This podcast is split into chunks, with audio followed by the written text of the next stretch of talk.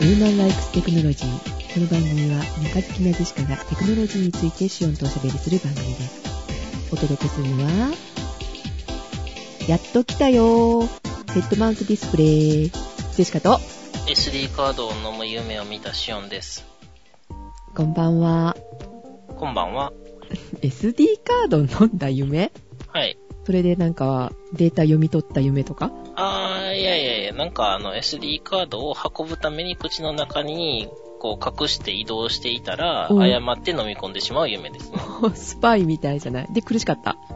そうそうそうそう。死ぬほど苦しかったっていう。あー、あのー、あれでしょ花粉症で鼻が詰まってとか言ってたよね、前ね。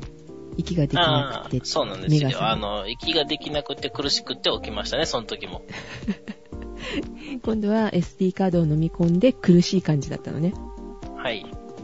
でも楽しそう。何秘密を持ってるってことそれ。スパイ的なそ。うね。でしょうね。でも、あの、もう、それ以外の部分はもう全く覚えてないですね。苦しいだけ。そうそうそう。それ辛い夢だったね。楽しくはなかったんだ。楽しくはないですね。うーん。あの、某ネットラジオの局長さんは、苦しい夢だったけど、おっぱいに溺れる夢だったそうですよ。 片やおっぱい、片やあの SD カードって同様。あすごい対照的。 ね、どうせならあの欲望の方に苦しかったらよかったのにね。 あ、まあ、どっちにしても苦しいんでしょう ね。そうね。 そうかもしれないけど、なんかね、SD カード飲みたくなった。 あの、ジェシカ的にはウォッカの海に溺れるとかさ、そういう方がいいな。ね、あシムさん。ーおっか、おっかの海。うん。なんか、すごい、あの、目に来そうな海です よね。そうね、チクチクするかもね。はい。はい。そんな夢を見られたんですね。はい。はい。ジェシカの方は、ヘッドマウントディスプレイやっときましたよ。忘れてた頃に来ますよね。周りは忘れてたかもしれないけど、ジェシカは今か今かと待っておりまして、えー3月いっぱいもし来なかったらキャンセルしようかなと思ってたの。はいはい。うで、そう思った時に電話かかってきて入りましたよ。ーん。ねえ、でも半年近いんだよ。もう、びっくりだよ。そうですよね。で、返しちゃおうかなぐらいな気持ちだったんですけれども、見ると、やっぱり買ってよかったなって思って使っております。ほうほうほうほ 3D を借りてきて見てみました。う。3D。やっぱり見るならと思って、トロントロンレガシーですかね。はい。あれを借りてきてみたんですけど、やっぱりね、目が慣れるまでにちょっとかかるかなっていうのはあうる。んうんあとね、寝転がって無理かなって言ってたじゃないうん。はい。しおんさん、寝転がって見れるよ。あー、いいですね。うん。上向きだったら大丈夫。上向き。うん。下向きやったら、ずり落ちますえ下向きってあの、寝転んで下向きだよね。仰向けじゃなくて。寝転んで、うつ伏せ。うんうつ伏せは苦しいかもしれないなうんうん。あのー、ジュースを飲んだり、食べ物を食べたりっていうのはちょっと無理。え、なんでですかぶつかるのジュース飲むときゴーンって上の方に機器に当たっちゃうこぼしそうになるストローとかで飲んだら大丈夫じゃないですかね。あそうかストローで飲めばいいのね自宅でなかなかあのストローで飲まないから、うん、発想がちょっとなかったんですが、うん、ストローだったら OK かもしれないですねストローの、あの、ついた、あの、ちゃんとジュースの、なんでしょうね、蓋みたいなのをつけてそう、だねこえーかさないようポップコーン用意して、に、うんで、できたら、あの、手すり付きの座椅子とかがいいんじゃないですか ね。そうかもしれないですね ああとね部屋を暗くして見る方が楽しいんだけどはい。実際家で見るときって操作するのさリモコン使ったりするわけでしょそうですね。うん、暗いはあのリモコンの位置はわからんわってなると結構ね大変なので本当は下の方にあの光が入らないようにするのがちゃんとついてるんだけどはい。それをつけずにの方がぶつからずに済むしリモコンは探しやすいし便利でしたあー、もう、あれですよね。何も目を開けてなくても、動き回れたりとかするようになってたら大丈夫ですよね。ああそういう忍者的なねあの訓練ができてればいいかもしれない けどしゅんさんできそうだよねうんまあ、真っ暗でも家の中で移動できますけど、あの、じゃあぜひですね、シガーソケットをうん家庭用コンセントに変換するアダプターを買ってきて、車の中で見るとか。でそれで運転するとかそうそうそう。 えー HDMI のうん。入力をデジタルビデオカメラとかにね、つけといつけてとね。いて。はい。車載カメラにつなげて。ああ、ちょっとあの、ゲーム的で楽しいかもしれないけど、怖いわ。えー、あ の、バックモニターとかが、あの、左右に出るような感じにしとくと、いちいち後ろ見なくても、うんうんちょっと目動かすだけで見えますよね。それいいよね。カメラをいくつかつけといて、前と後ろと、それこそ横と、はい。絶対目の前にその、あるわけだから画面が。そしたら、よそ見ってできないじゃない。そうですね。横向こうが、あの、下向こうが、あの、必ず同じ景色が飛び込んでくるっていう。ああ、じゃあ、あの、ハンドル前についてる必要もなくなるかもね。そうですね。上やろううんが、下やろうが、うつ伏せやろうが、仰向けやろうが。そうそう、あの、人間の習性って面白いものでさ、あの、買ってきて、つけて、見ようとした時に、テレビ画面の方を向いちゃうのね。で、わざわざこっち見な見なくてもいいじゃんっていうのに、やっぱりこう、人間の習性ってね、面白いなと思いながら見てたんですけど、車運転する時もきっとそうなんだろうね。後ろ向きにはできないんだろうね。あー、後ろに向いてるけど、前がちゃんと見えてるんだったらできるような気がしますけど、慣れてる人はもう気持ち悪いって言って普通にやめ やめるとは思いますけどね。だろうね。 はい、えーそんな感じでございましたが、でね、でね、シオンさん、あはいヘッドマウントディスプレイね、買って1週間ぐらい経った時に、はい。箱の横にね、はいなんかね、ソニーの 3D 商品でハリーポッターを見ようみたいなことが書いてあるシールがペタンって貼ってあったのに気づいたのね、1週間後に。あー、別に一週間の間はなかったのに、いつの間にかこうパッと出てきたわけではないんです よね。違う違う。ずっとついてたんだけど気づかなかったのね。はいで、よくよく見ると、はい。なんと2万名に先着順もらえるんですあ、よ。あはい。去年の11月ぐらいから始まってるみたいなんだけど、ソニーの 3D を見ることができる商品、それを購入した方が権利を持ってて、えー応募すると2万名にはプレゼントされるというものでした。危うくね、見逃すとこでした。先着2万名様。うん。えっと、ジェシカとおととい商品が届きまして、はい。 なのでまだまだ4月 OK だと思いますね。今応募される方も。うんうんうんうんでも、不親切だよね。ちゃんとなんか、あの、中に、チラシでも入ってる分まだ見たんだけどさ、箱に貼ってあるってどうも本当は、そのキャンペーンの対象期間じゃなかったんだけれども、うん。出荷が遅れて、ずりずりとあの対象期間に入ってたとかですかね。あーあ、それもあるかもしれないね。はい。ということで、シオンさんなんか気になる商品とか最近あった D800E ですね。それはカメラ。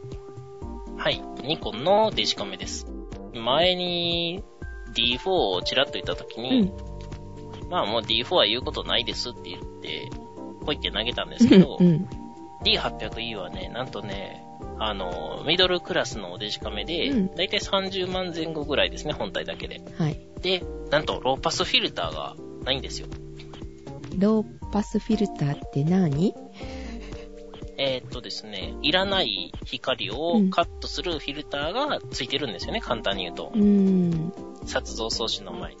それは何が取れるってことになるのかしら赤外線とか赤外線を含んで映ったらいいなっていう、えー風景ってことうーん、そうですね。あの、私はね、あの、前に欲しいなって言ってたのが、うんキャノンのうん EOS20DA っていうやつで、うん天体撮影専用のデジカメだったんですよあね。ー、はいはい。まあそういう風にあの、星雲とかうね、ん。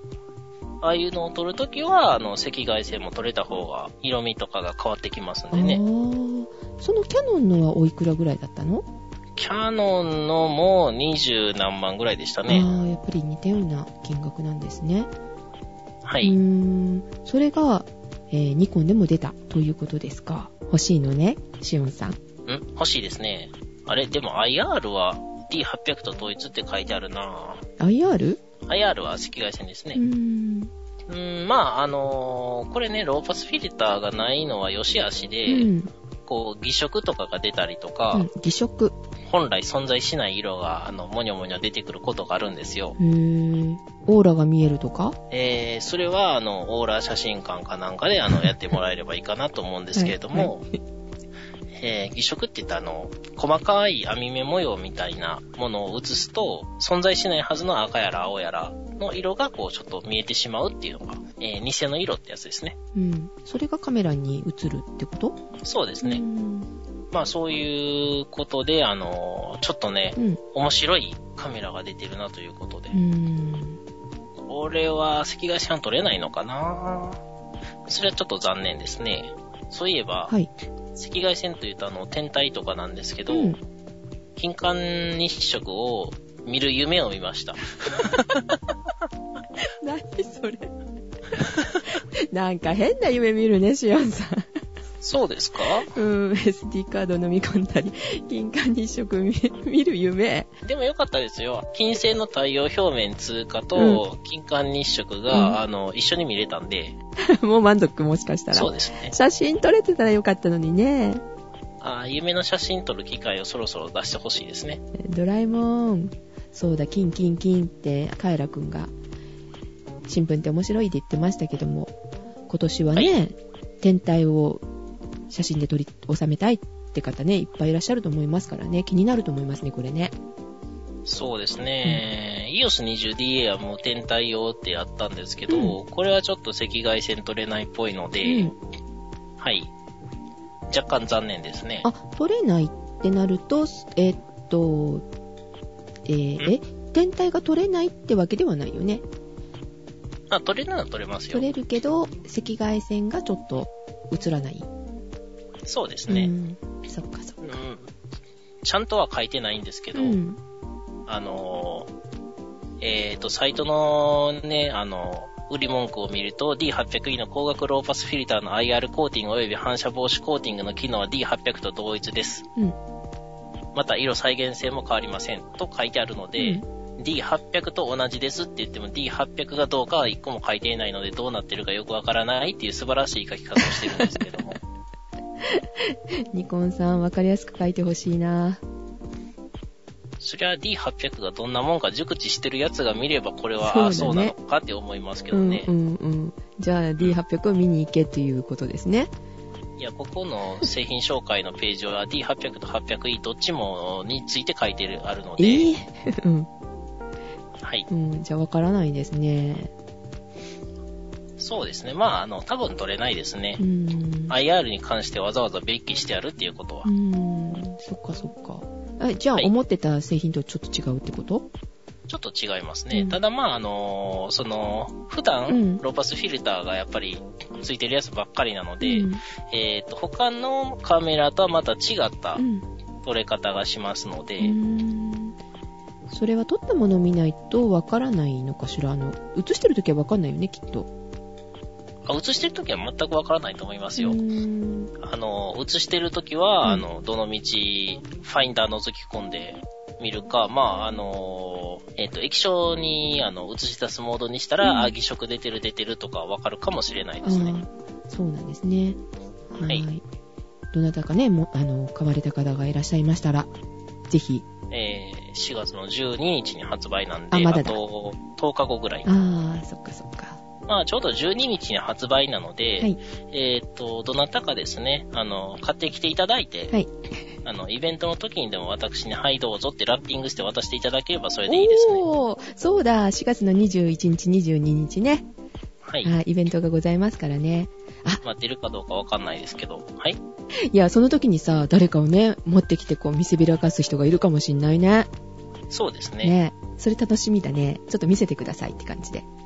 えージェシカさんは、あの、ぜひ、えーヘッドマウントディスプレイを見せてくだつさけいて。はい持。っていくんです、 でもさ、ヘッドマウントディスプレイだけだったらいいんだけどさ、あの、DVD を再生するものがいるじゃないあ、ブルーレイでもいいんだけど。再生機がいるから、すっごい荷物だよ ね。え、あれって入力って HDMI だけでしたっけそうそう。HDMI だけ。だけそうだけか。そうなのよ。だけって案外対応してないやつがありますよね。うーん。まあ、パソコン持っていけばいいかな。あ、でも荷物ノだートな。パソコうン。ん、ノートパソコンですね。ノートパソコン HDMI 出力ありますうもんん、ね。ついてますからね。はいああ、そっか。それでみんなに見せびらかさないといけないってことですね。そうですね。えっ、と、じゃあ、あの、シガーソケットをコンセントに変換するやつも用意しとかないといけないですね。わかりました。どうせ車だろうしね。はい、埋まっていこうかな。は。はいい。そうそう、DVD で思い出したんですけども、あの、最近映画を見たんですよ。おうしおさんなんか見た最近。えー、それは映画ですか映画。映画は、あの、逆転裁判っていう映画見ましたよ。意義ありっていうやつですよね。そうです、そうです。もう何の前知識も何もなく、んあの、テルマエロマエを見に行きたいなと思って、映画館まで行ったものの、浜村淳が見た話をしていたので、すっかりもうやってるもんやと思っていた ら、あの、浜村淳は、あの、試写会かなんかを多分ね、あ見てた、見てはったんーでしょうね。うんうんうん。で、4月の28日に実際は公開なんですけど、うんまだですね。行った時にはまだ、まだまだだったんで、うんなんか代わりに見よっかなと。うん、うん見たのが逆転裁判だったんですね。そうですね。どうでしたなかなか、あのーほとんどの人間の配役を見せていてよかったですね。それは期待を裏切っていた。普通期待していかなかったら、割と面白く見れるもんだけどね。期待しようがしまいが、うん。あの、いずれにせよひどいっていう素晴らしい出来ですよね。 まあ、じゃあこれ以上聞かないことにしましょうかね。はい。あの、これから見る皆さんもいらっしゃるかもしれませんものね。一番ぴったり来てたのが、あの、やっぱりやはりでした。やっぱりやはり一番最初の1の一番最初のチュートリアルみたいなあのお話で犯人にさせられてる人。なるほどくんのあの同級生ですね。その人は役にぴったしだったと。。そうですね、あの鬱陶しい感じがあのぴったりでした ねそうですか。じゃあその辺ちょっと気にしながら見ていただくといいのかな。そうですね、見られる方はぜひあの、その辺を見てみてください。はい。え、ジェシカさん何見てきはったんですか私はね、シャーロック・ホームズのシャドーゲーム。ほう。えー、シャーロック・ホームズ、去年でしたっけ一昨年でしたっけやってましたよね。はい、それの続きなんですけれども、えー、ワトソン君がね、結婚するとこでした。あなんか、あの、結婚するところでしたって、あの、崖に落ちそうに、崖に落ちるところでしたみたいな感じの言い方なんですけど。あまあちょっと。とそんな感じじゃないですか。 緩和機に足突っ込むところでしたみたいな。はい。結構ね、あの、アクションが面白く、えー前回と同じく、あの、戦ってるところをシミュレーションしながら、ゆっくりとこう流れていくっていう撮り方。うん。あれをまたね、多用しておりましたけども、かっこよかったわ。あの、シミュレーションのところだけなんかちょっと映像を変えると分かりやすいんですけどね、あれ。あー、シミュレーションなのか本番なのかがわかんないってこと最初に見た時なんですけどね、あの、あー、ワンの方かな。あー、そうだね。そうそう、あの、中心以外ちょっとぼやかすとか、モブの人たちは、あの、いないとかうね。ん。1があの手法をしてたんで、2はね、もう慣れて、そういう風な目で見ちゃうけど、わかんないかもしれないね、確かに。はい。うん。あとね、ジェシカが気に入ってたのは配役ですね。マイクロフト・ホームズ、シャーロック・ホームズのお兄さん。はい。結構重要な役をしてくるんですけども、このお兄さんがさ、あの、はいボーンズ、海外ドラマのボーンズ、うん。あれに出てくる FBI 捜査官の精神科医をやった人なのね。スイーツ。うーん、スイーツじゃない。もうちょっと年配の、最初の精神科医かな。あー、はいはいはい。年配あの。の、えーっと、ちょっと太ってて、あの、から体も大きかったですね。ゴードン・ゴードンさん。違うな。はい。えーゴードンって名前だけど、2回繰り返すんでしたよね、シオンさんね。そうですね、あのー私はゴードン、ゴードンなんとかだみたいな言い方をしてるんですけど、うん途中で CD ブースがね、じゃあ、あいつ、ゴードン・ゴードンのことはどうのこうのってこうね、いつも2回繰り返すのを揶揄してたんですけど、はいそれを本人の前で言ったら、どうするよ、私が本当にゴードン・ゴードンだったらとかって言われるんですよね。よく覚えてるね。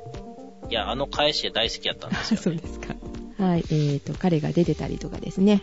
まあ、他にも、えー気になる方が何人か出ておりましたけども、はいはい。なんだろう、えー娯楽としては最高に面白かったです。前作よりも面白かったかもしれない。んそういうのって珍しいんですけどね。そう2の方が面白い。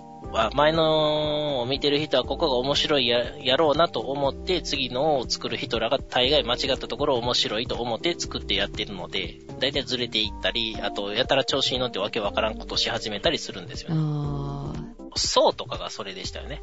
あー、そうね、確かに。 1はまあまあ面白かったんですけど、2がぐちゃーっとなってて、うん3、4がもうなんか、ただのあの、スプラッターみたいな感じになってて、うん6で、あ、ちょっとマシになったなっていう最初の雰囲気が出たなって思ったら、もう次で終わりで、あの、もう最悪な、あの、ファイナルでしたね。うんまあ、そういうね、シリーズものの中での失敗してるものとは違って、割と面白かったと。今回のはですね、はうい。ん、配役も良かったと思う。だから、えっと、もう一人挙げときましょうかね。えっと、この中で女性がね、新たに出てくるんですけれども、えっはい。と、シムザ・ヘロン。シムザっていう役で出てくる方がいらっしゃいますが、これがね、ミレニアム、あ、今映画になってますね、そういえば。ミレニアムね。ミレニアム。小説の方のミレニアム、スウェーデンの推理小説なんですけれども、あの映画が、ハリウッドの方で映画があの作り直されたっていうことで、ドラゴンタトゥーの女、火と戯れる女、眠れる女と、教託の騎士というのの、えー、と3部作でできてるものなんですけども、はい。それの、えっと、スウェーデンの方で作られた、えっと、DVD3 枚でこう出てるんですけどね、3部作で。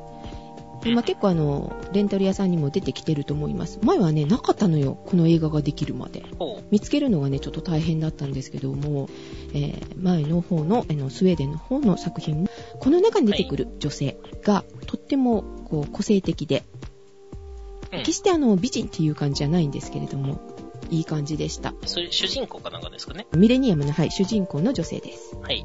と、他は何だろう、何が面白かったかなあの、最初の場面のところをきっちり見てると面白いかなと思います。楽しいです、最後の方で。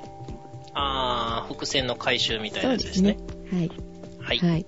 では、今月は4月の21日、22日、クリラジさんのイベントはいでイベントで。お会いできるかもよ。ははい。い。ということで、お届けいたしましたのは、ジェシカと、シオンでした。おやすみなさい。おやすみなさい。え、シオンさんまだ決まってないので、出るか出ないかはまだ。ちょっとメール見てみましょううか。ん。見てみて。だいたい週に1回ぐらいしか見ないん でね。そう、22日だったらゼシカ見れないんだよね。有給で。いやいやいや、仕事始めたばっかりになるので、明日からなんですけどね、お仕事新しい。 休みがちょっと取れないなあんまないですね。そっかそっか。まあ、当日券もありますんで、ん当日券あるのありますよ。ああ、そう。なんか完売したけど、当日券はちょっとわかんないみたいなこと言ってるっていう話だったけど。んそうなんうん、ですか。う21、22日完売したということらしいですよ。ーんうん、当日券はまあ行ってみないとわかんないみたいなことを聞いておりましたが。えーっと、ベニズルのサイトで書いてあるって書いてあるので、うんああ、当日券を販売してますって書いてありますね。ソールドアウトだけど。どこに書いてあるんですか一番最初のところえーえ、同じページを見てるのかしらえ、ベニズルでしたっけ、うん。ベニズルベニズルのところで21、22、5時からっていう風に書いてあって、右側の方に、当日は開園10分前の入場で、当日券を販売いたしますって書いてある。その最初の21、22、5時からっていうのがわからないですね。四角で囲ってある。頭の方ですよ。ええ、クリラジえ関西初上陸っていうのが赤字で書いてあるじゃないですか。書いてないですね。同じところ見てるアーカイブスじゃないですか、これ。私見てるのトップページでしたあよ。ー、トップページで4月の21日をクリックすると、さっきのページに飛ぶから、えー、わからへん。あの、右の方にイベントスケジュールがあるじゃないですか。えー、そこまでわかったんですけど、そのシステムがわかりにくい。あー、見たいイベントの日付をクリックしてねっていうのがうんないですよね。ほんとだね。で、トップページだけ見ててもさっぱりわからないですね。非常に作りが悪いので、この辺は改善してほしいで すね。で、この中を見ると、イベントスケジュール。うん。うーん、これだけでわかるんかなうん、ジェシカはとりあえず到達しましたが。みんなすごいですね。 はい。27日に山本博の SF& とんでもないと、シャープ9。幻の名作、改作を発掘 FF SF マガジンを創刊号から読んでみる後半戦っていうのがやってる。シオンさん近いから行けるね。え金曜日ですよ。あー、金曜日ですか。いや、なんか怪しげな写真とかもありますね。そうですね。さあ、そんな感じでございますが。21日、はい22日、楽しみですね。はいはい。あ、そういえば、2日になったのに、うん。まだドラクエ風マップ残ってますね。ああ、そうだ。ん本日4月の、えっと、2日でございますが、昨日がエイプリルフールで、 4月バカです。ね。で、Google が楽しいことになっておりまして、はい。皆さん見たかしらね、地図。で、えっと、地図を押した時には普通にしか映ってないんだけども、右側の方に、航空写真とかあるところですね、のアイコンのところはに冒険っていうのがある。これをクリックすると、なんと、ダータターンタンタンあんまりやると。引っかかるのでちょっと言え、言えないはい。はい、スクエア・エニックスさんの冒険の地図が、勇者が、うんス。トリートビューのアイコンが 勇者ですよね。勇者でしょうね、これ。というような地図ができておりますが、これいろんな仕掛けがあるみたいで、ジェシカが知ってるのは、緯度はい経緯を00ですると、竜王が出てくる。おう。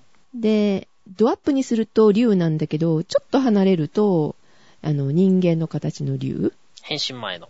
うん。の姿が見れる。あと、やっぱり Google だから Google って打ちたくなりますよね。で、Google の本社に行くと、ドロイドくんがドロイドくんいますね。ね、いるという仕掛けがあるみたいですが、いろんなとこにいるんだよね、モンスターがね。なんか富士山の横のあたりとかね。うん。お城もたくさんありますけども。ね、これ、まあ。はい。しばらく残してほしいね、4月いっぱいとかね。そうですね。もしくは、あの、スクエアエニックスのサイトに行ったら見れるとかにしといてくれあたら。ー、ほんとだほんとだ。まあ、頑張りましたね、グーグルさん。楽しいな。適当なところは結構適当ですけどあ、ね。そう。 はい。あの、上の方のシベリアとか、アラスカとかは何ね、地図が。シベリア、アラスカあたりって地図がない感じじゃない氷の世界なのかしら、これ。島模様になってる。氷ですね。氷ですけど、はい。大きくしていったらなんか、氷と、おー、ほんとだ。と森と、みたいあな。ー、大きくするとちょっと作ってあるんだ。えーこの辺に何かいるかもしんないね。そうですね。あのー日本だけじゃなくてね、うん世界中が、あの、ね、8ビットな感じになってますんいいで、感じですね。ストリートビュー見たら、あの、ちょっと色が16色になってますんでね、 そう、えらいことになってましたね。そう、シオンさんに聞いて、ストリートビュー見ましたよ、昨日。いましたうん。目がチカチカしてる。うん。まあ、でも普通の Google マップの機能が使えるんですけど、うんあの、経路探索とかこれでしててもよくわかんないで すね。なんか、あれですね、山が作られてるのうがん結構少ないですね。あれあれあとは、あのー田沢湖が毒の沼地じゃないですね。 毒の沼地あ、田沢湖が毒の沼地っていうのは、あの、こういうドラクエ風地図を作って日本地図を作ろうみたいな、うん。のうをん前に勝手に自分らでやってた人がいたんでへすよ。ー。で、あの、それはどうもなんか、エニックスあたりから文句言われたかなんかあ、そう。消えちゃったんですけど、うんその地図では、あの、確か田沢湖が、あの、毒の沼地かなんかになってましたね。なるほど。そういうあれがあるんですね。まあ、そういうネタをこっそり仕込んどいてほしいな、みたいなね。 4月1日のね、エイプリルフール向けての、ね、いろんな、あの、企業さんとかが、皆さん結構頑張ってたみたいです。もう4月1日のエイプリルフールなんてすっかり忘れてましたけ ど、ほんまにたまたまあの、Google マップで経路調べようと思ったら出てきたんで、結構びっくりしましたよ。えー、ポストペットのももちゃん。ああ、ピンク色のやつですねうん。ポストペットのももちゃんが、お寿司屋さんで寿司ネタを注文してるところの写真っていうか、絵になってたんですけど、はい。で、トロを注文してるね。中トロを。うん。美味しいですね。うん。みんなと、 みんなで一緒の、あの、トロ、ソニーのトロちゃんが、ネタになって、ご飯の上に乗って出てくるという。ああ、井上さんですね。何井上さんって。え、トロの名前って井上トロですよね。トロちゃん、名字があるのえ、ありますよ。それは名字なかっ たら。あ、そうか。あの、はい、そのトロちゃんが乗って、で、次のシーンには、あの、ももちゃんの口の周りにご飯粒いっぱいついてるから、トロ食べちゃったのみたいな。ああ、真っ赤っかになってないとダメですよね。ええそれ、えぐいえ、な。はい、そんな楽しい仕掛けがたくさんございましたが、皆さんはね、はエい。イプリルフールどのように過ごされたでしょうか嘘ついたかしら午前中しかダメなんだよね、あれね。嘘ついていいのは。ええええ、午後からは何して過ごすんですか 午後はなんか嘘ついちゃいけないんだと思ってましたが、違うのかしら。そんな、そんな決まりがあったのか。うん、確かそうって聞きましたけどね、違うかしら。はい。 どうしますあの、午後は、あのーえっ、と、お茶会しながら過ごさないといけないとかになって たら、そこで懺悔をしないといけないとかね。そうそうそう。で、罰になったら、あの、上上かからら水がバシャーって。たらいと一緒に。はい。はい。はい。お昼ですけども、おやすみなさい。はい。